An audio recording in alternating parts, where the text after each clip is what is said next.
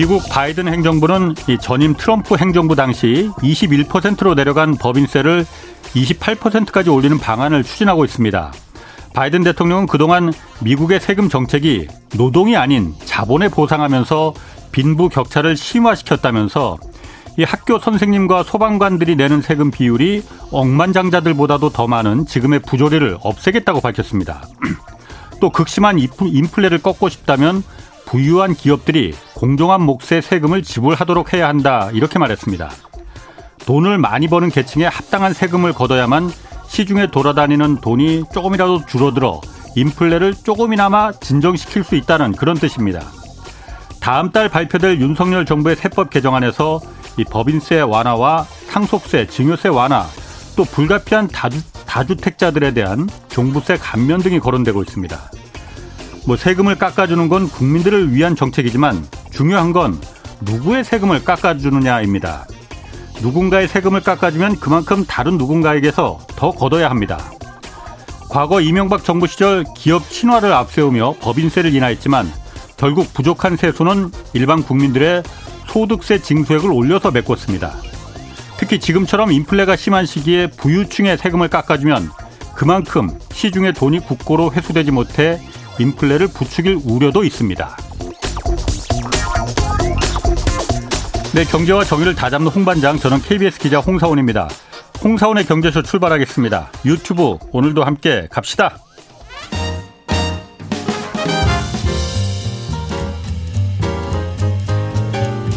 한마디도 버릴 게 없는 귀한 정보만 전해드립니다. 대한민국 최고의 경제 전문가와 함께하는 홍사운의 경제쇼. 네, 코로나에 이어서 러시아의 우크라이나 침공으로 세계화는 끝났다 이런 분석 나오고 있습니다. 탈세계화의 흐름 우리가 어떻게 대처해야 하는지 오늘 좀 짚어보겠습니다. KBS 유튜브 박종훈의 경제 한방 진행자죠. 박종훈 KBS 기자 나오셨습니다. 안녕하세요. 네, 안녕하세요. 자, 세계화는 끝났다 얘기 나옵니다. 그런데 세계화 세계화 말은 많이 듣거든요. 네. 일단 세계화가 뭐예요? 이 세계화 어. 이 가장 중요한 게요. 뭐 일단 복잡하고 이념적인 어. 거 이런 거 다 빼죠. 어. 일단 진짜 중요한 게 뭐냐면 그동안 세계에서 한 30여 년 동안 우리가 인플레이션이란 단어를 못 들어봤습니다. 그렇죠. 근데 네, 지금 아까 홍사원 MC가 말씀하신 것처럼 인플레이션이 지금 굉장히 걱정되는 상황이잖아요. 네. 그거와 관련돼서 세계화에 대해서 좀 더 자세히 알아볼 필요가 있는데 그냥 간단하게 말씀드리면 세계화라는 건 더 많은 물건을 네. 싸게 만들 수 있는 방법이거든요. 이게 그렇지. 어떻게 예. 결합이 되냐 하면 예. 자, 세계화 이전에는 어떻게 됐냐면 예. 국경이라는 게 진짜 굉장히 무시무시했어요. 예. 자, 국경을 넘어서 투자한다. 이 투자할 때 안심이 되십니까? 이 내가 투자했다가 혹시라도 어. 저쪽 정권이 막 바뀌어 버려서 음. 또는 내가 투자했는데 갑자기 뭐 공산화가 돼 버려요. 어. 그러면 투자금 다 날릴 수 있는 거잖아요. 예, 예. 자, 이 음. 세계화라는 것은 미국이 경찰, 세계 경찰 역할을 자처하면서 질서를 예. 이제 어 어떻게 보면 완전히 질서를 잡았기 때문에 가능했던 네. 건데요. 가장 대표적으로 자본이 자유롭게 이동할 수 있게 음. 됐습니다. 그러면 예. 어떤 차이가 있게 되냐면 어 무조건 자본이 음. 값싼 음. 나라의 자본을 결합할 수 있겠죠. 그렇죠. 그러니까 그렇죠. 금리가 그렇죠. 낮은 나라에 돈을 예. 들여와요. 예. 자본의 국경이 없어졌다. 이렇게 믿게 예. 만들었으니까 세계화를 통해서. 예, 예. 자 그리고 두 번째는 노동력이 가장 싼 나라에 공장을 짓습니다. 예전에는 공장 뺏길까봐 못 지었지만 음. 이게 미국이 완전히 다 이 세계 질서를 예. 장악하면서 팍스 아메리카나 아하. 미국에 의한 평화라는 그런 용어까지 생길 정도로 미국에 의해서 질서가 예. 어, 잡히다 보니까 자신감 있게 해외에 음. 투자할 수 있습니다. 그러니까 인건비가 가장 싸기만 하면 공산권이든 예전에 제3세계라고 불렸던 국가든 거기에 공장을 짓고 내 투자금을 잃어버리지 않을 수 있는 거죠. 그리고 마지막으로 원자재인데요. 예전에 원자재가 가장 많이 묻혀 있던 곳 그런 곳은 어디였냐? 국토는 넓은데 인구 밀도가 낮은 나라. 예. 주로 그런 음. 나라들은 제3세계거나 아니면 옛날에는 공산권이었던 음. 그런 나라들이거든요. 뭐 카자흐스탄이나 이런 나라들이죠. 예. 예전에 이제 거기서 석유를 개발한다고 이 서구 자본이든 뭐 다른 나라 자본이 네. 괜히 개발했다가 이거 과연 그렇죠. 탄광이나 이런 거 뺏기면 어떡하느냐 예. 이런 두려움이 있었겠죠. 예. 근데 세계화를 통해서 그런 두려움이 없다 보니까 어떤 나라든 원자재를 더 싸게 만들 수 있는 나라라면 엄청난 이 원자재 개발이 이루어진 겁니다. 예. 자, 그러면 결국은 생산이라는 건 뭐예요? 자본 그리고 노동 그리고 원자재를 결합해서 만들어지는 거 아닙니까? 그런데 세계화라는 게 딴 게 아니라 이렇게 가장 싼 것들을 가장 싼 나라의 모든 것들을 결합해서 음. 만들 수 있게 만들었기 때문에 세계화는 다른 것보다도 예. 정말 많은 물건을 보통 물건을 그렇게 많이 만들면 뭐 어. 원가가 올라가는데 어, 올라가지 그렇지. 않고 예, 예. 30여 년 동안 예. 물가를 탁 가둬둔 상태에서 예. 우리가 그동안 풍요롭게 마음껏 값싼 물건을 음. 싸게 만들 수 있도, 있었고 우리가 소비할 수 있게 만들었던 가장 큰 원동력이었다 이렇게 보시면 됩니다. 어, 어 지금 뭐 유튜브에 댓글에 지금 종훈이 형 경제학 박사 박 박사 나오셨다고 지금 그 환영이 대단합니다. 아, 이거 나중에 홍 반장 자리 뺏기지 않게 조심하라는 얘기도 나오는데. 자, 자, 그런 생각 하지 마시고. 자, 그러면은 좋은 물건을 싸게 만들 수 있었던 게 세계화다. 저도 그렇게 그 딱 간단하게 말하면 그건 것 같아요. 네. 그래서 여태까지 우리가 풍요롭게 뭐 다들은 아니에요. 네. 뭐 미국을 비롯해서 많은 한국도 그 중에 속했던 거고 음. 그 혜택을 받잖아요. 네. 이게 그럼 코로나와 우, 크라이나 전쟁으로 왜 종식될 가능성이 있다는 거예요? 일단 가장 중요한 게요. 세계화라는 게 아무런 비용 없이 그냥 유지했던 게 아니라 예. 사실은 세계화를 어, 추진하는 동안 마치 예. 이렇게 생각하시면 됩니다. 언덕 위를 자전거를 타고 올라가요. 예. 이 홍사원 MC 자전거 좋아하지 않으십니까? 좋아하죠. 그죠? 예. 근데 아무리 이렇게 운동을 잘하셔도 예. 자전거 타고 언덕 가파른 언덕 올라가는 거 힘들잖아요. 당연히 힘들죠. 네. 그러니까 운동되는 거지. 그렇죠. 예. 근데 세계화라는 게 사실은 그 질서를 유지하고 그 예. 일종의 세계 경찰을 유지하는 그런데 굉장한 코스트와 노력이 들어가는데요. 예. 근데 문제점은 일단 자, 이 각자의 나라들이 자국의 이익을 추구하기 시작하면 이게 훨씬 손쉬운 방법이거든요. 예. 눈앞에 내 이익을 일단 챙기는 겁니다. 각각의 예. 나라들이. 자, 일단 그렇게 되면 어떻게 되냐면 마치 이제 언덕을 내려오는 자전거가 내려오는 그런 효과가 음. 있기 때문에 한번 탈세계화가 시작돼서 각각의 나라들이 자국의 이익을 따지면서 음. 세계화가 아닌 새로운 질서를 만들기 시작하면 네. 가속도가 붙습니다. 네. 이제 네. 그 자전거를 다시 뒤로 돌리는 방법이 쉽지 않거든요. 예. 지금 현재 이제 탈세계화가 가속화되고 있는 이 상황 가장 큰 이유는 미국에 있습니다. 이유는 미국에서 미국의 세계화를 그 원인도 미국이잖아요. 그렇죠. 주도했던 것도 맞습니다. 어. 처음에 세계화를 주도했던 것 바로 1990년대에 들어서면서 뭐 네. 정확하게는 80년대 후반이라고도 하지만 네. 본격적으로 시작된 것은 소련이 언제 무너졌느냐? 1991년에 무너졌습니다. 91년에? 네. 그래서 해체가 된 거죠. KBS 입사했을 때였는데 그때. 네. 그래서 예. 그때 정말 놀라운 뉴스로 우리한테 예. 다가왔잖아요. 예. 12월 달에 이렇게 무너지면서 예. 그야말로 군사 그다음에 외교적으로 미국이 원탑으로 완전히 떠올랐죠. 에 그리고 경제적으로 잘 생각해 보시면 1980년대에 일본이 완전히 바짝 추격해 왔거든요. 그렇죠. 어. 혹시 뭐 데몰리션맨 이런 SF 영화 전 되게 좋아하는데 이런 영화들 보면 예. 1980년대나 이렇게 90년대 초반까지 만들어진 영화들을 보면 미래 사회를 누가 지배하느냐? 일본이 지배하거나 또는 일본의 문화가 지배하는 영화들 80년대에 진짜 많이 쏟아졌습니다. 아, 그랬었나요? 네네. 어. 그게 왜 그랬냐면 80년대만 해도 일본이 세계를 장악할 것이다. 음, 예. 이런 믿음이 그런 공포가 미국 사람들한테 있었는데 지금 중국에 대해서 미국인들이 느끼는 예. 공포 사실은 80년대에도 있었거든요. 예.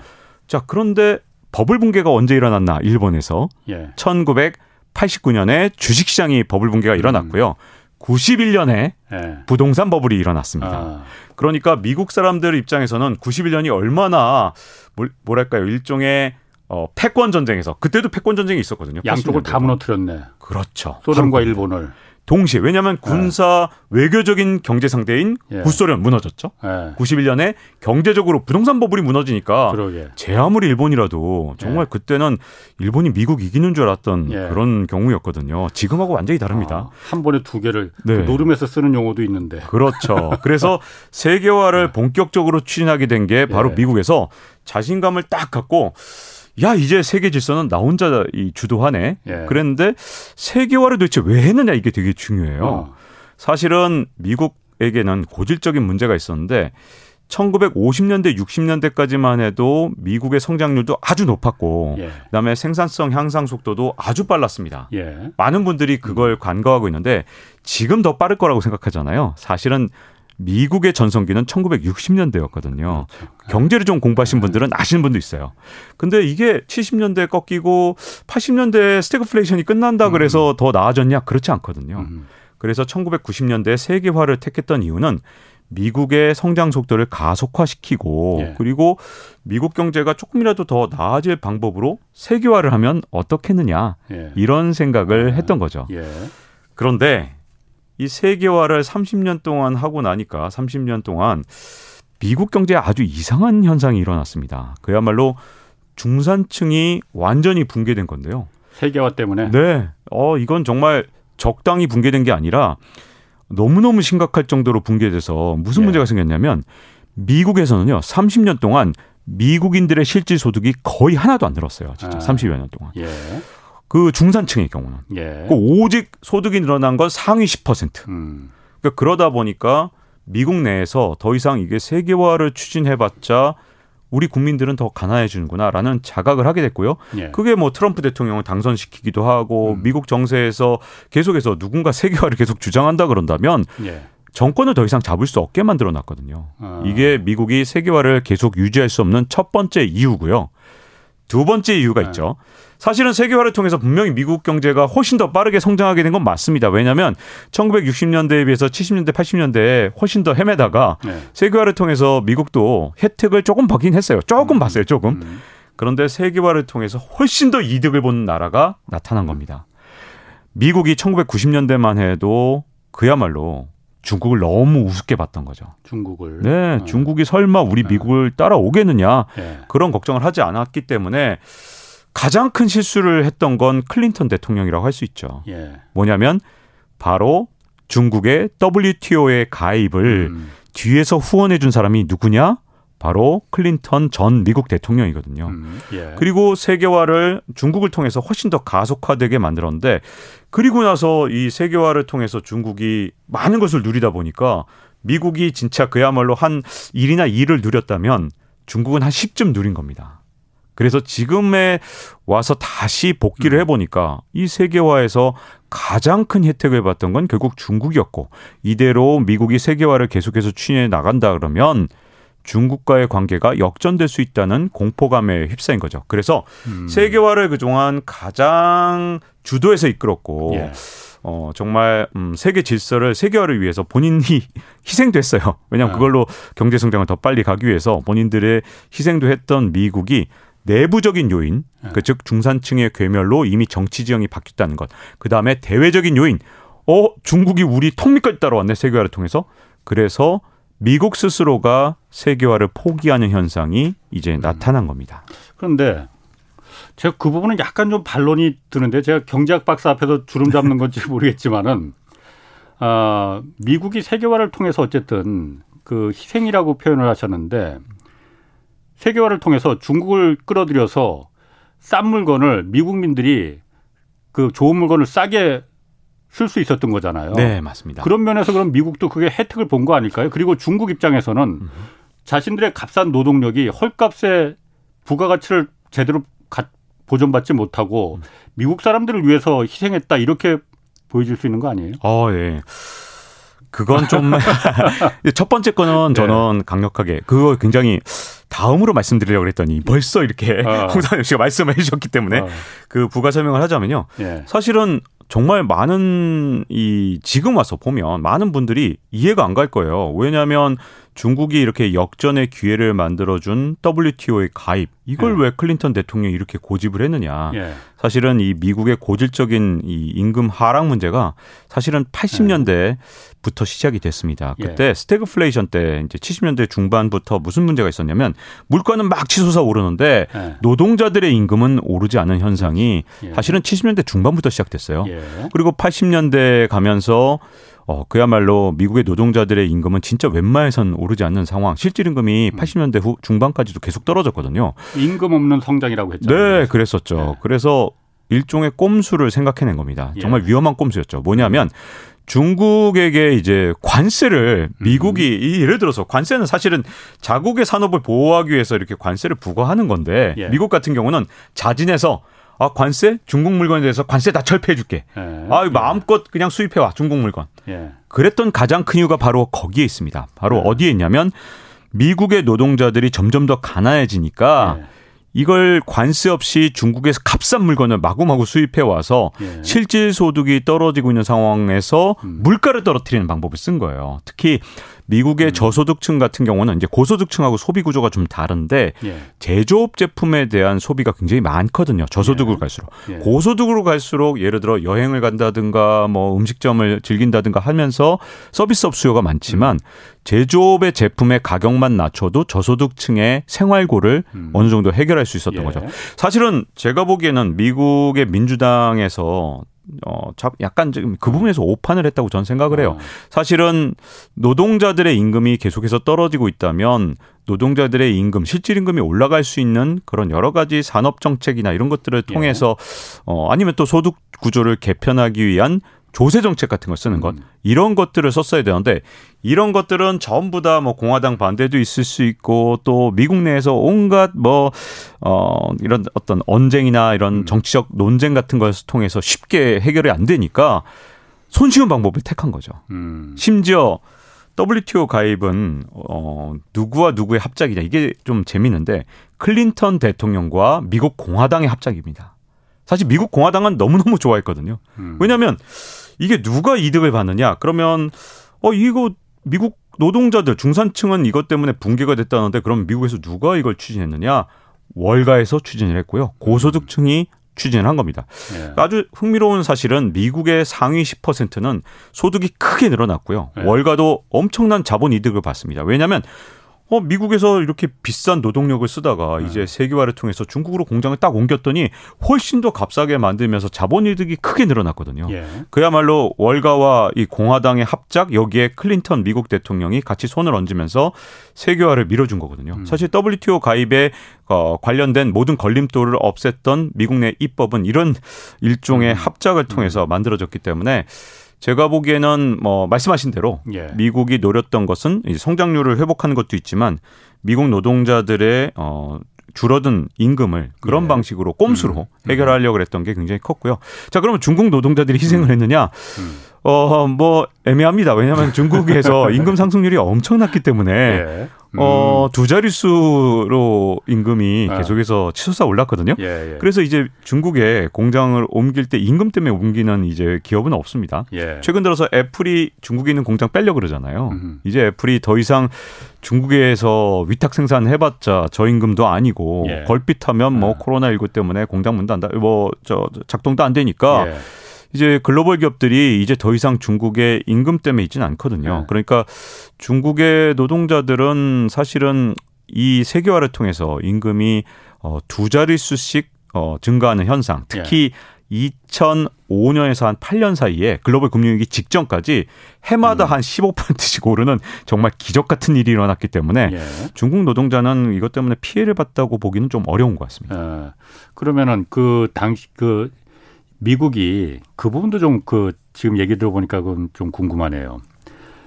아까 임금 없는 성장이라고 했잖아요. 네. 그게 자 임금이라는 거 함부로 올려 요즘도 그 얘기 많이 나와요. 인플레 요즘 얘기 나오니까 그때 그 당시에 신자유주의가 이제 전 세계에서 이제 자리 잡으면서 임금 이거 함부로 올려주면 안 돼. 잘못하면 밀, 물가를 이거 자극하니까 그래서 이제 그러면은 중국을 WTO 체제에 가입하면서 그러면 이렇게 싼 물건을 그냥 공급하도록 하자. 임금 올리지 않을 수 있는 방법으로. 이 방법도 그럼 이 생각도 좀 거기 들어가 있었던 건가요? 어, 이 세계화 이후에 어. 가장 이 어, 자본이 가장 많이 쓰던 방법은 뭐였냐면 예. 어, 임금 올려달라 그래? 그럼 공장 옮기면 되지. 음. 이거였습니다. 가장 큰 거. 사실은 예. 물가로 이 협상력을 높인 게 아니라 눈앞에 물가는 사실 음. 거시경제잖아요. 예. 아유, 물가 올렸는데 뭐 사실 뭐 자본가나 아니면 예. 노동자나 그것 때문에 어 물가 올라가니까 음. 우리가 임금을 자제하지 이런 식으로 협상은 보통 안 됐고요. 가장 어 그동안 세계화 시대에 정말 흔한 일이었죠. 우리나라에서도 사실은 많은 공장들이 세계화를 통해서 어 정말 많은 기업들이 해외로 나갔고요. 그렇죠. 뭐 그 얘기 들어보셨을 거예요. 현대차가 사실은 이번에 광주형 일자리를 만들기 전까지 네. 한 20여 년 동안 한국에 단 한 개의 공장도 지은 적이 없거든요. 아산 공장이 마지막이었죠. 네, 그렇죠. 네. 근데 그랬던 가장 큰 이유는 사실은 뭐 전 세계가 마찬가지였는데 뭐 인플레이션 걱정 이런 걸 네. 통해서 협상력을 높였던 게 아니라 어, 임금을 높이면 우리는 다른 나라 가서 공장을 지을 거야. 음. 이렇게 된 거고요. 예. 그 세계화가 계속되는 동안에는 사실상 진짜 뭐 실존하는 위협이었기 때문에 예. 노동자들 특히 어디 노동자였냐면 예. 선진국 노동자들인데요. 어, 요게 아주 재미있는 연구 결과가 있는데 가장 피해를 본 게 누구냐 하면 이 세계화를 통해서 1998년에 연소득이 3만 달러인 선진국 노동자가 세계화를 통해서 가장 큰 피해를 봤다라는 연구가 이미 한 2005년 정도에 나와서 음. 선풍적인 관심을 끌었던 적이 있습니다. 예. 자, 그러면 지금 아까 말씀하신 미국이 그럼 세계화를 시작했지만 주도했지만은 지금 그 세계화를 탈세계화를 시작하는 것도 미국이라고 하셨잖아요. 네. 그 중국 때문이라는 거 아니에요? 네. 중국과의 패권 경쟁 때문에. 그렇죠. 그 나중에 어떻게 될 것 같습니까? 참 궁금해. 그 제가 이제 아까 언덕을 내려오는 자전거에 비유를 했잖아요. 예. 이게 정말 시계를 다시 되돌리기가 정말 힘든 게요. 예. 패권 전쟁이 한 번 시작되면 뭐 아마 많이 들어봤을 거예요. 투키디데스의 함정 이런 음. 표현을 쓰, 는 네. 분들도 있잖아요. 어떤 패권 전쟁이든 승자와 패자가 완전히 갈리기 전에 패권 전쟁이 끝난 적은 한 번도 없습니다. 네. 제가 아까 전에 음. 1980년대 미국과 일본이 사실 경제 패권 전쟁을 벌렸었는데요. 네. 어, 미국이 얼마나 끈질겼었냐 하면 네. 우리가 이제 기억하기로는 1989년에 이 일본의 주가 니케이 지수가 급락하기 시작해서 5분의 1 토막이 났습니다. 제 일본은 89년에 이미 버블 붕괴가 엄청났거든요. 그 91년에 부동산 가격이 떨어지기 시작해서 도쿄도 23구 이게 예. 우리나라 서울시에 해당되는 건데 그때부터 한 10년을 주가 줄줄 떨어지면서 역시 부동산 가격도 5분의 1 토막이 났는데 이미 반쯤 망한 나라거든요. 그런데 음. 미국에서 일본을 언제까지 괴롭혔냐? 95년까지. 음. 확인 사살을 한 거죠. 그래서 네. 이미 고통받고 있는 일본한테 너 애나 같이 더 끌어올려. 안 그러면 우리 보복할 거야. 그러게 95년까지 곳곳에서 등장을 합니다. 네. 자, 패권 전쟁이라는 건 적당히 이렇게 일본이 그 당시에도 이미 폐색이 91년에 이미 제가 보기엔 부동산 버블이 터지면서 끝났다고 보여지는데도 네. 95년까지 확인 사살까지 했던 것. 이걸 다시 말하면 앞으로 미국과 중국의 패권 전쟁 이게 정말 쉽지 않은 게요. 예. 어, 지금 현재 이제 지금 당장 미국하고 중국하고의 어, 패권 전쟁의 양상을 보면 미국이 몇 배는 더 유리하죠. 분명히 이건 뭐 누구나 다 인정하는 겁니다. 근데에도 불구하고 우리가 쉽게 아, 이건 반드시 미국이 이길 거야. 이렇게 얘기를 못 하는 이유가 딱 두 가지가 있는데요. 음. 세계 패권 전쟁에서 의외의 결과를 나타냈던 적이 너무나도 많다는 거예요. 일단 그게 첫 번째 이유입니다. 어, 반드시 이길 거라고 생각했던 음. 나라가 진 적이 너무 많은데 대표적인 게 영국과 스페인의 패권 전쟁이잖아요. 이 원래 기억하시겠지만 스페인의 함대 이름이 뭡니까? 무적함대. 아르마다 무적함대잖아요. 네. 그 무적함대랑 영국의 그 당시만 해도 변방의 영국의 음. 어, 뭐 상선들 그때 모았어요. 아르마다랑 막 붙었을 때 칼레 해전 할때 음. 말이죠. 상선들 모아서 오합지졸 같은 그런 조그만 배들 모아서 그 스페인의 그 어마어마하게 큰 갈레온하고 붙었거든요. 그 싸움 당연히 스페인이 이길 줄 음, 알았지. 음, 예. 영국이 이길 거다. 아, 지금 보니까 영국이 음. 이길 거라는 걸 나 알았어 라고 말하는 건 말이 안 되고요. 그 예. 그 당시에 누구도 예측하지 못했거든요. 자, 그렇게 의외의 결과가 나타나는 것이 첫 번째고 두 번째는 뭐냐면 미국과 중국의 어, 패권 전쟁에서 미국이 현재 시점에선 굉장히 유리한 건 맞지만 이 시간이 그대로 가서 한 20년, 30년 정도가 흘러갔을 때는 분명히 중국이 조금 더 유리하거든요. 미국이 지금처럼 세계화를 용인하고 아무것도 하지 않는다면 음. 중국이 이기는 것도 뭐 그렇게 이상한 현상이 아니거든요. 예. 그런데 달라진 점 뭐냐면 어 미국이 이제는 아 이거 패권 전쟁이구나. 내가 중국하고 음. 요번에 어떤 방식이든 양자 간의 결단을 내지 않는다면 우리 후대 다음 세대 한 30년 뒤에는 음. 우리가 진다. 음. 이걸 너무나 잘 알게 됐기 때문에 이제 어 시간이 꼭 중국의 편이냐. 요게 좀 의문인 상황이지만 음. 어쨌든 중요한 부분이 뭐냐면 이 미국과 중국의 관계가 지금은 미국이 훨씬 앞서 있지만 중국이 점점 어쨌든 따라오는 상황에서는 이 패권 전쟁이 어 조금 지난하게 음. 길어질 수도 있는 상황. 누군가가 음. 확실하게 승리하고 심지어 확인 사살까지 끝나야 음. 되니까 생각보다 시간이 좀 필요한 그런 상황이 될 수 있는 거죠. 그 이런 그 경제쇼 패널 중에 그 많은 분들이 이런 얘기 하거든요. 미국하고 중국의 패권 전쟁이라는 게 트럼프 시절에는 이제 무역을 갖고 무역을 갖고 이제 일단 붙었었잖아요. 네. 그때는 무역은 사실 미국보다는 중국이 잘했던 것 같아. 네. 유리한 점도 많았고 그러니까 네. 트럼프 행정부 시절에는 번번이 깨지다가 네. 그다음에 바이든 행정부 와서 아 무역 갖고는 안 되겠네. 그래서 기술 갖고 지금 붙은 거잖아요. 음. 반도체를 위시해서 중국한테 기술 고립시켜야 돼. 이거는 사실 미국이 훨씬 잘하는 거지 않습니까? 네. 우방도 많고 마지막으로 붙을 부분이 아마 금융을 갖고 공격을 들어갈 것이다. 음. 금융이 사실 중국 경제 가장 약한 골이 아니겠느냐. 네. 거기서 아까 말씀하셨다시피 미국이 과거 일본을 확인 사살시켰듯이 음. 뭐 확인 사살하니까 좀 너무 용어 좀 격하긴 한데 네, 좀 격하네요. 뭐 그거보다 더 확실한 네. 잘 들어오는 용어는 네. 없으니까 네. 마지막에는 금융을 갖고 중국을 어, 패권 경쟁을 마지막을 아마 들어갈 것이다. 네. 그 부분의 전망은 어떻습니까?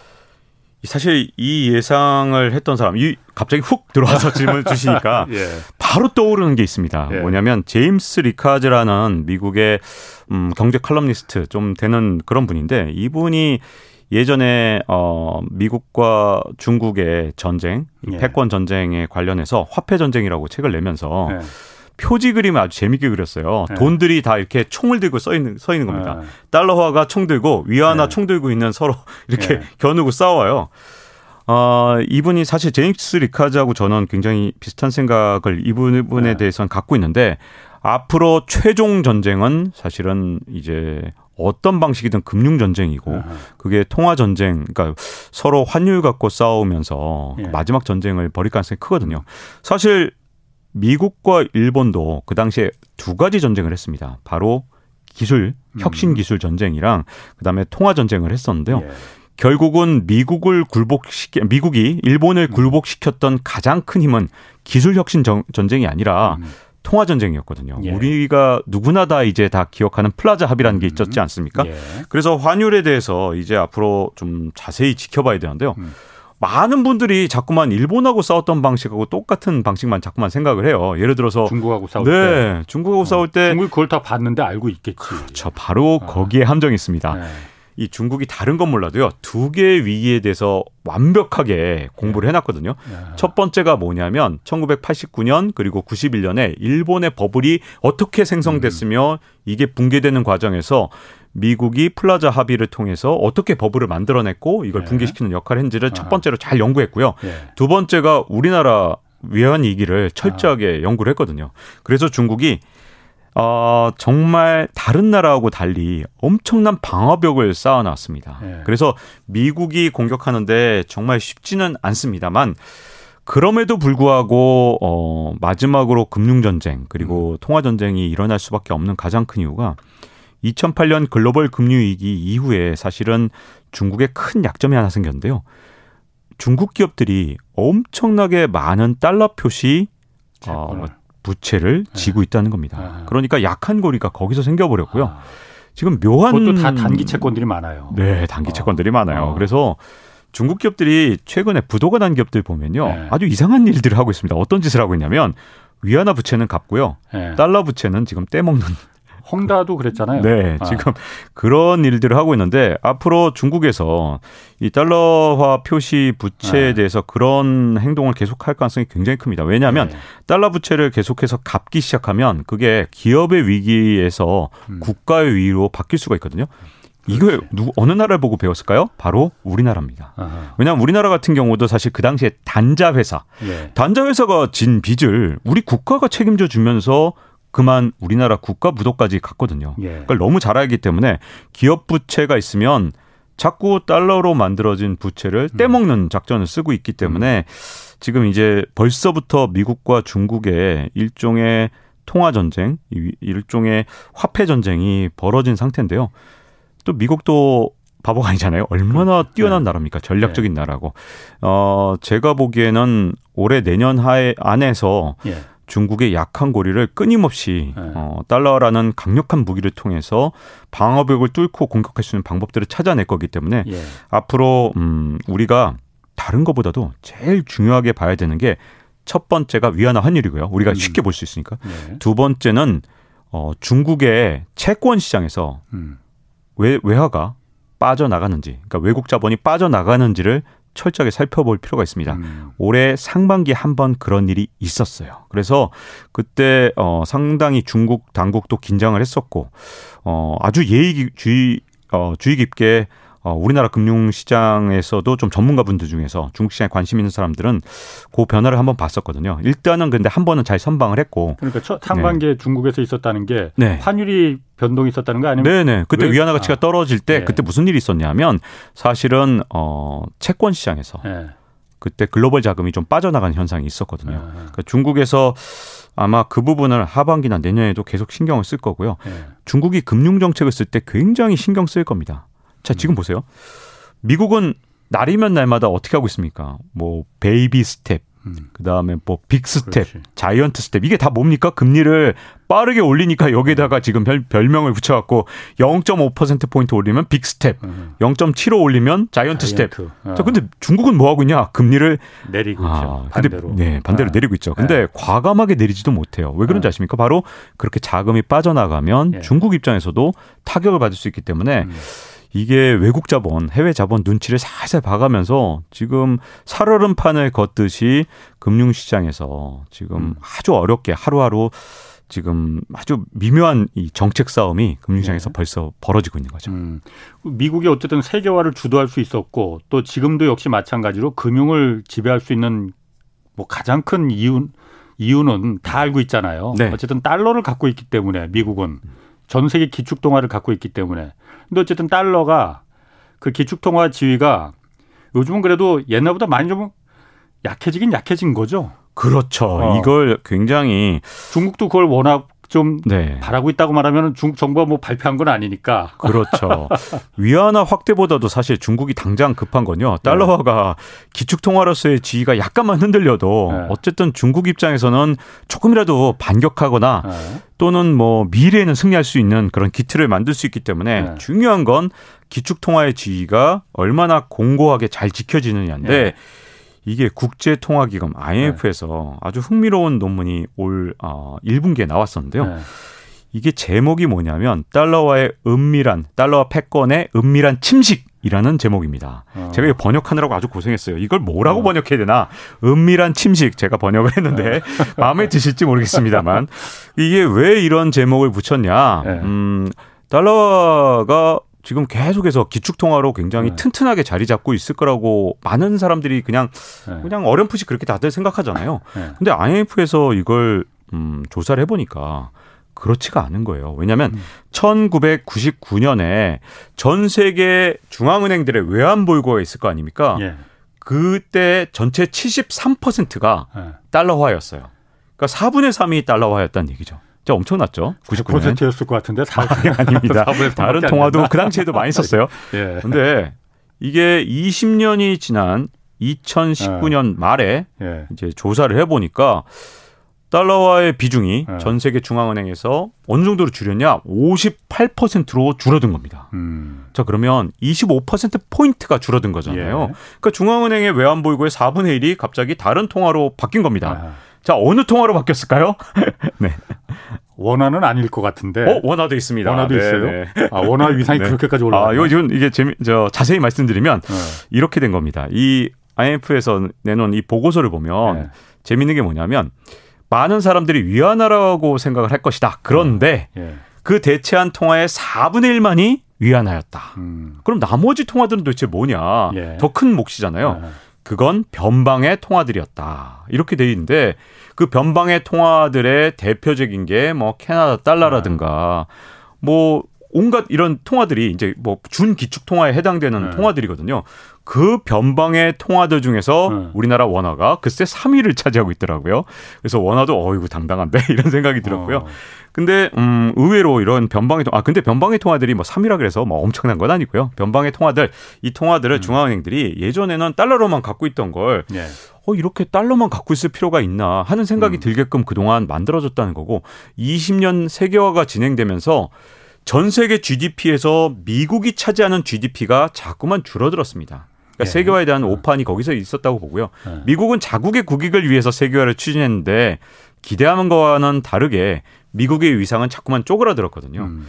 자 그러다 보니까 GDP가 어, 줄어든다는 건 경제 세계 경제에서 차지하는 비중이 자꾸만 줄어드니 당연히 각국의 중앙은행들이 준비 통화로 달러만 갖고 있는 게 아니라 어 생각보다 뭐 캐나다 달러도 많이 쓸 수 있네. 네. 뭐 호주 네. 돈도 괜찮네. 이렇게 음. 생각하면서 호주 돈, 뭐 캐나다 돈, 음. 심지어 스웨덴 돈까지 외환보유고에 넣기 음. 시작한 거거든요. 그래서 위안화가 막 단독으로 치고 올라온 게 아니라 정말 수많은 통화들이 왜 백가쟁명이라는 음, 옛날 예, 표현이 있지 않습니까? 예. 그런 것처럼 어, 정말 변방의 통화들의 약진이 아주 특이한 현상이었다 이렇게 보여집니다. 그 제가 궁금한 게 어쨌든 지금 모든 무역을 하든 금융 결제를 하든 간에 달러가 일단 기본 베이스잖아요. 네. 아무리 달러가 58%까지 내려갔다 하더라도 근데 그 기축 통화라는 게 그냥 여러 통화가 여러 개가 있으면 안 되는 거예요. 달러로도 되고 뭐 유로화로도 되고 이렇게 골고루 1대1대1의 배분으로 여러 나라의 통화가 기축 통화가 여러 개 있으면은 어떤 일이 벌어집니까 그러면은?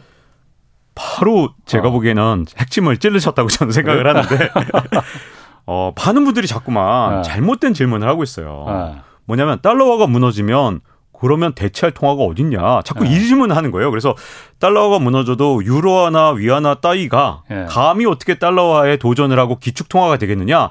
몇몇 경제 전문가라고 하시는 분들 중에서 네. 자꾸만 대체 통화를 찾는데 네. 제가 보기엔 홍사원 MC 말씀이 맞아요. 무슨 말이냐면 네. 이 기축 통화가 확고하게 정말 달러처럼 네. 이 달러 외에는 기축 통화라는 건 존재하지 않아라고 네. 했던 시절이 유지됐던 건 20세기가 정말 특별했던 거고요. 네. 그 전의 역사를 다시 돌이켜서 보면 예. 뭐 이랬다 저랬다 했습니다. 예를 들어 스페인의 은화가 기축 통화했던 적도 있지만 스페인이 조금 힘이 약해지니까 음. 그야말로 준 기축 통화 한 네다섯 개가 서로 경쟁을 하는 겁니다. 예. 그래서 음. 나도 기축 통화야, 뭐 준 기축 통화야 이렇게 돼서 일종의 이런 거죠. 지금은 에베레스트 산이 하나 딱 있는 거잖아요. 예. 달러라는. 예. 근데 이게 언덕들이 한 다섯 개씩 있는 그런 상황. 예. 세계 역사에서 얼마든지 있었거든요. 오히려 기축통화 하나가 지배하던 시기보다 어. 여러 개의 통화들이 서로 경쟁하던 시기가 굉장히 많았는데 그래서 자꾸 이 질문 하니까 달러화가 영원히 몰락하지 않을 것이다라고 음. 생각을 하면서 달, 미국이 뭐 그 달러 몰락 같은 걸 걱정하겠느냐라고 생각을 하시지만 그렇지 않고요. 미국은 뭘 걱정하느냐? 진짜 혼자만 진짜 에베레스트 산처럼 그렇게 있는 기축 통화로 달러화를 굉장히 위상을 높여놓고 싶은 게 미국의 연준이나 미국 음. 정부의 목표인데 네. 위상이 자꾸만 낮아지는 거예요. 아. 뭐 여전히 뭐 1등 하면 미국이긴 하지만 네. 1등과 2등 사이의 차이가 자꾸만 낮아지 찾아 작아지면서 네. 뭐 그야말로 달러 말고 뭐 위안화나 유로화나 심지어 우리 원화까지도 막 이렇게 외환 보이고에 이렇게 들어가는 네. 상황은 미국이 원하는 상황이 아니거든요. 예. 그래서 달러화의 어떤 은밀한 침식에 대해서 예. 다른 어떤 나라보다도 미국이 가장 신경을 쓰고 있다는 거 음. 이게 앞으로 미래 경제에 음. 굉장히 중요한 변수라는 겁니다. 음.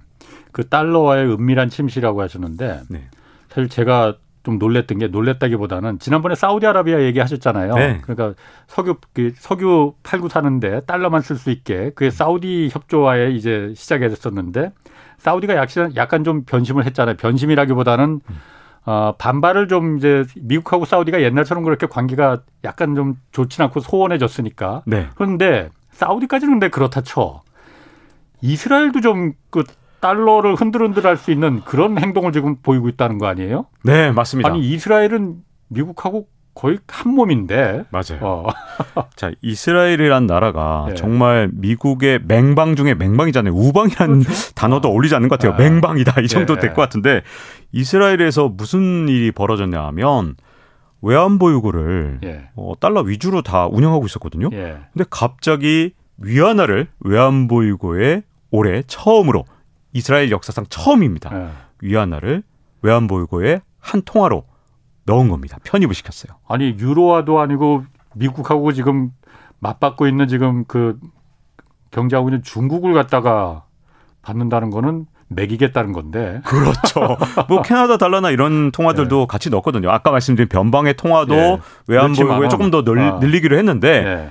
거기까지는 뭐 그렇다 쳐요. 근데 네. 위안화를 어 외환보유고에 넣는다는 건 미국의 영린을 건드리는 거거든요. 그렇죠. 미국이 다른 거보다도 예를 들어서 달러 패권에 도전을 한다. 예를 들어서 네. 이라크가 뭐 다른 거 다 할 때도 가만히 있었어요. 근데 네. 이라크가 앞으로 우리나라에서 석유 팔 땐 말이야 달러 표시로도 팔 수 있어. 그랬더니 침공도 할 수 있는 게 미국이란 말입니다. 유로화 표시로. 야, 유로화 표시로 참. 네, 그 단점 네. 유로화 네. 표시였죠. 네. 유로화 표시로 했는데 그렇게 침공할 수 있는 나라가 바로 어, 미국이란 말입니다. 네. 그러니까 달러 패권에 대해서는 그 굉장히 네. 음, 아, 예민하게 보이는데 그렇지. 핵심이 이기니까 네. 미국에. 근데 그렇기 때문에 제가 보기에는 미국이 지금 달러 패권에 대해서 아주 긴장해 있는 상태 그런 네. 상태라고 보여집니다. 어. 그럼 미국은 왜 그런 거예요? 정말로 그럼 중국의 위안화가 그런 가능성이 있기 때문에 편입을 하는 거 아니에요? 외환보유고로? 그런 그런 거예요? 아니면 정말 미국의 뭔가 수가 틀려서 어, 이렇게 하는 거예요? 그 정도까지는 아닌 것 같고요. 네. 제가 보기에는 미국 입장, 미, 이스라엘이나 이런 아니면 네. 사우디 같은 나라들도 지금 네. 이제 패권 전쟁이 시작된 상황에서는 네. 이 미국이 혼자서 질서를 주도하던 상황이 아니기 때문에 네. 일종의 보험을 좀 들어놓는 것 같아요. 그래서 음. 어, 경제 상황이 어떻게 바뀔지 모르니까 아까 제가 스페인의 아르마다 무적 함대와 음. 영국이 붙었을 때 정말 아무도 영국이 이길 거라고 생각을 하지 않았는데 예. 혹시나 진짜 그게 만에 하나 가능성이라 하더라도 어, 세계 패권 질서가 어떻게 바뀔지 모르니까 예. 보험 측면에서 제가 보기에는 뭐 사우디아라비아도 자꾸만 달러 음. 표시 외에 위안화 표시를 택하려고 한다든가 예. 아니면 이렇게 이스라엘이 외환보유고에 위안화를 넣고 있다고 보여지는데요. 예. 자 그런데 여기서 제일 중요한 건 사실은 미국이라고 저는 생각을 하거든요. 예. 미국이 이걸 얼마나 신경 쓰고 있을 것이냐. 어, 어. 저는 정말 어, 구군이 달려 있다고 저는 미국이 생각하고 있을 거라고 생각해요. 예. 이거를 그냥 허투루 넘길 수 있는 상황이 아니거든요. 음. 아까 말씀드린 대로 은밀한 달러화의 침식이 계속되고 있는 상황에서 심지어 뭐 사우디아라비아, 미국의 우방인데 어, 이러고 있죠. 또 이스라엘도 그러고 있죠. 만약에 이걸 그대로 방치한다면 미국 입장에서는 기축 통화의 지위를 진짜로 위협받게 음. 돼서 어, 뭐 1등이 바뀐다는 뜻이 아니라는 걸 여기서 계속 어, 제가 강조하고 싶은데 음. 언덕은 언덕인데 가장 높은 언덕이지만 다른 언덕들도 꽤 높다면 미국이 어떤 식으로 달라지게 되면 앞으로 이제 경제 위기가 또 와요. 글로벌 금융 위기 같은 게 또 와요. 예. 코로나 19 위기가 또 와요. 그러면 미국이 과거에 했던 것처럼 양쪽 하나 또 할 수 있느냐? 못 합니다.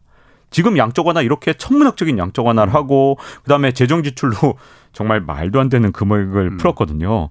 지금 두 대통령이 트럼프에 이어서 바이든까지 푼 돈이 음. 5조 달러를 어, 일종의 재난지원금 같은 걸로 이렇게 음. 풀었는데 이 2019년까지 미국의 그 1년 예산이 한 4.4조 달러 정도밖에 안 됐거든요. 이렇게 많은 돈을 음. 풀었다. 우리나라 예산에 보다 더 많은 돈을 막 이렇게 많은 정도가 아니고 뭐. 아, 그러니까 그게 아니라 우리나라 네. 우리나라가 그런다고 네. 생각해 보세요. 예. 우리나라 예산 1년 예산보다 더 예. 많은 돈을 재난 지원금이나 이런 걸로 풀었다. 예. 국민들이 가만히 있을까요? 그리고 우리나라가 멀쩡할까요? 멀쩡하지 않겠죠. 망해도 망해도 몇 번 망했겠죠. 미국은 망하지 않았던 이유 그것은 예. 기축통화도 그것도 어떤 음. 기축통화냐 정말 이인자가 없는 기축통화였기 때문에 이게 가능했던 거거든요. 예. 근데 만약에 어 지금처럼 자꾸만 침식이 이루어지면 이제 더 이상 위기가 왔을 때 다음 위기가 왔을 때는 미국 입장에서도 더 이상 돈을 풀 수가 없게 되거든요. 예. 그러니까 어떤 일이 있어도 다음 위기 전에 예. 미국의 기축 통화의 지위를 다시 회복시켜 놔야 되는데 사실은 미국의 달러화는요 지금까지 수도 없이 도전을 받아왔습니다. 지금까지 예. 이게 한두 번 그랬던 게 아니에요. 그래서 미국의 달러화 가치를 지켜왔던 그 노력들은 마치 외줄타기랑 굉장히 비슷합니다. 음. 뭐 트리핀의 딜레마 이런 거 들어보신 분들도 계시겠지만 예. 이런 용어 같은 게 없다 하더라도 그냥 이렇게 쉽게 생각하시면 돼요. 그냥 어, 외줄을 타는 그런 어떤 어, 무당이다 이렇게 생각하면 음. 그 조금만 왼쪽으로 떨어져도 위험하고 오른쪽으로 떨어져도 위험하잖아요. 음. 그러니까 그게 뭐냐면 돈을 어, 너무 안 풀어서 그야말로 국제 결제에 이게 쓰이지 못할 정도로 풍기 현상이 벌어지면 이게 더 이상 기축 통화가 안 되는 거고요. 예. 돈을 너무 많이 풀어서 이제 다른 통화들이 막 기축 통화의 지위에 막 도전하는 상황까지 오면 이것도 또 기축 통화의 위기가 음. 오거든요. 자, 근데 지금은 어떤 상태입니까? 바로 돈을 너무 많이 푼 상태 아닙니까? 예. 자, 그럼 예. 균형을 가져오려면 현재 기축 통화의 지위를 다시 회복할 때 가장 중요한 건 품귀 현상을 일으키는 거거든요. 달러를 좀 시장에서 품귀 현상을 일으켜야 된다 이거죠. 네, 그렇죠. 아. 그래서 품귀 현상을 일으켜서 제가 지금 이제 미국 입장에서 볼 때는 아니 지금 이거 감히 말이야 네. 우리 달러 비중을 줄이고 외환보유고에서 자꾸만 줄여나가 얼마나 참 불쾌하고 네. 기분 나쁘겠습니까? 네. 그런데 가장 좋은 방법은 뭐냐? 품귀를 일으켜서 스스로가 달러를 사도록 만드는 거죠. 그럼 지금이 그, 그 시기에 그러면은 요즘 어. 긴축하고 어. 달러 가치가 굉장히 강하잖아요. 어쨌든 그렇죠. 그래서 미국 어. 입장에서는 사실은 어, 지금 현재 예. 금리를 막 끌어올리고 양적 긴축을 하는 데 음. 있어서 두 가지 목표가 있다고 보여지거든요. 예. 미국은 항상 어, 그렇게 양적 긴축을 하거나 금리를 올릴 때 물가 때문이다라고 얘기를 하지만 지금 그렇잖아요. 네. 지금 있는 이유는 그거밖에 없는 그렇죠. 거잖아요. 근데 또 한편으로는 예. 기축 통화의 지위를 회복시키기 음. 위한 게 더 큰 이유일 수 있다는 거죠. 그리고 기축 통화의 지위가 가장 강력해지는 것은 어떤 때냐 하면 예. 어떤 나라가는 부도가 났을 때 그렇게 됩니다. 왜? 어떤 나라가 부도가 나는데 미국의 기축 통화가 왜 더 지위가 공고해지죠? 가장 대표적인 사례가 어. 바로 동아시아 외환 위기인데요. 음. 그때도 어뭐 달러 꼭 달러를 써야 되는 거야 이런 예. 생각을 하고 있었던 때가 잠깐 스쳐갔었어요. 아. 어 다른 통화도 뭐 괜찮지 않을까?라는 아. 생각이 있었는데 동아시아 외환 위기 때문에 뭐 우리나라뿐만 아니라 그때 사실은 태국이나 이런 동남아시아 그렇죠. 국가들이 무너지면서 예. 거기에 이제 우리나라 단자 회사들이 정말 너무 무모하게 돈을 빌려줬다가 음. 그 돈을 떼이면서 우리나라까지 사실은 위험해진 거잖아요. 그렇죠. 예. 자, 그때 외환위기를 겪고 난 다음에 동아시아의 국가들은 예. 국가의 목표를 어디에 잡았느냐? 외환 보유고를 음. 최대한 확보한다. 아. 뭘로? 달러로. 아. 다른 거 다 위험하니까 예. 일단 무조건 돈을 벌자. 일단 돈을 벌어서 달러를 쌓아두자. 아. 자, 그러니까 미국 입장에서 달러 없으면 네. 니네들 망할 수 있어. 네. 아, 저기 망하는 거 봐. 저 달러 없으니까 저렇게 망했네. 그럼 우리도 네. 달러를 잔뜩 쟁여놔야겠네. 이 네. 생각을 갖는다 이거죠. 그렇죠. 아니 이게 한 번 당해놓고 보니까 천억 달러를 벌어놓고도 아니 사실은 원래 외환 보유고는요 적당히 거래할 정도만 있으면 되는 게 일단 경제적으로는 예. 이론적으로는 그래요. 예. 뭐 우리나라에서 한 1, 2천억 달러면 되거든요. 이론적으로는. 예. 근데 우리가 1, 2천억 달러로 만족한 적이 있느냐? 그렇지 않습니다. 그렇죠. 아, 천억 달러 보면서 예. 이야 이거 망하겠는데? 예. 야더 벌어 더 벌어 더 벌어 이렇게 되는 거죠. 그러면 동아시아의 국가들은 그, 그동안, 그동안 어떻게 했느냐면 정말 미국에 덤핑을 해서라도 더 예. 싸게 팔아서라도 어떻게든 외화를 벌었고 외화벌이가 음. 정말 그 국가의 안정성을 나타내는 가장 음. 중요한 지표가 됐고요. 음. 그 돈을 다 전부 다 어디에 했느냐 달러 표시로 보관을 해둬야 되니까 뭘 사야겠습니까? 달러 표시는. 뭐. 그렇죠. 네. 바로 그겁니다. 그러니까 네. 미국은 그동안 어떤 이득을 누렸냐. 값싸게 물건 사서 좋고 동아시아 물건은. 네. 그다음에 미국 국채를 또 어, 계속해서 사주니까 네. 얼마나 좋아요. 금리 인플레를 수출한 거죠. 네, 그러니까. 인플레를 수출하고. 어. 그러니까 미국 입장에서 동아시아 어. 외환 위기가 온 다음에 음, 기축 통화의 지위가 공고해졌기 어. 때문에 제가 아까 전에 1999년부터 네. 20년 동안 달러가 침식됐다 이렇게 말씀드렸잖아요. 99년이 어, 동아시아 국가들이 가장 공포에 떨던 시절이라 어. 정말 무슨 일 있어도 달러 확보에 정말 혈안이 됐던 우리도 그랬었고요. 자, 그럼 지금 이제 시간이 거의 다 돼서 마지막 저 중요한 제가 궁금한 아, 거딱 네, 이거예요. 네. 그때 그랬으면은 이번에도 미국이 달러를 너무 많이 풀어서 달러 지위가 흔들흔들하니까 네. 막 긴축하고 금리 올리고 해서 지금 달러 지위를 강하게 하려는 거잖아요. 네. 그때 했던 것처럼 몇 나라 그럼 망해야만이 달러 지위가 강해진다는 거 아니에요? 이번에도 네. 그럴 거예요 그러면은? 몇 나라 망하게 한다고까지는 아니고요. 예. 다만 망했을 때 몇몇 나라들이 아. 무너졌을 때 미국한테 결코 손해가 아니라는 거죠. 근데 예. 문제점은 뭐냐면 이제 보통 어떤 나라부터 이렇게 금리 인상기에 무너지냐 하면 예. 바로 가장 저개발 국가부터 무너집니다. 아. 지금 벌써 스리랑카 국가부도 났고 파키스탄도 예. 국가부도 상황이고 이런 상황들이 지금 보세요. 저개발 국가부터 무너졌죠. 예. 그 다음에 이제 어디가 무너지느냐 이머징까지 무너질 겁니다. 그거는 음. 뭐 지금 뭐 IMF나 이런 곳에서도 지금 뭐 50여 개 국가가 위험하다라고까지 할 정도고 예. 올해 안에 10개가 넘는 나라가 무너질 수 있다. 국가부도가 예. 날수 있다. 이렇게까지 전망을 할 정도니까 예. 이건 현실적인 위기죠. 근데 음. 문제점은 지금까지는 모든 위기가 딱 이머징 정도에서 음. 멈췄거든요. 예. 그러니까 일종의 미국의 달러화 가치는 충분히 더 단단하게 만들면서 자국까지는 위기가 오지 않는 상태, 음. 요 상태에서 딱 끝났거든요. 음. 근데 이렇게 아주 묘하게 골디락스, 미국한테는 골디락스인 거죠. 예. 이렇게 끝날 것이냐로 보기에는 지금 여러 가지 몇 가지 문제점이 있습니다. 뭐냐면 바로 중국인데요. 중국이 그 경계선상에 있거든요. 그래서 만약에 중국이 예를 들어서 그렇게 같이 국가부도가 나는 나라에 포함되면 미국한테까지 영향을 미치는 거고 음. 또 그렇게 포함이 안 될 경우에는 사실 이번에는 달러와 가치가 어 그야말로 단단해지지도 않기 때문에 굉장히 쉽지 않은 상황. 그 정확하게 그 지점을 찍기가 정말 쉽지 않거든요. 예. 그래서 금리 인상 속도가 지금처럼 가파를 경우에 뭐가 문제냐면 그냥 단순하게 이제 도미노처럼 막 무너지는 겁니다. 왜냐하면 어 저개발 국가 무너졌네 돈 빼요. 음. 그래서 음. 이머징 무너져요. 그러다가 문제는 선진국에 있는 끝자락에 있는 나라들 또는 중국처럼 음. 경제 규모가 큰 나라들이 무너졌을 때 음. 과연 그것을 연준이나 아니면 세계 각국의 중앙은행들이 통제할 수 있느냐. 올해 아주 묘한 상태가 올해부터 한 2, 3년 사이에 펼쳐질 거죠. 아, 재밌는데 이거 시간이 다 돼서 끝내야겠네, 이거. 자, 자, 박, 박종훈 KBS 자 고맙습니다. 네, 다음에 고맙습니다. 또 모실게요. 네. 지금까지 홍사원의 경제쇼였습니다.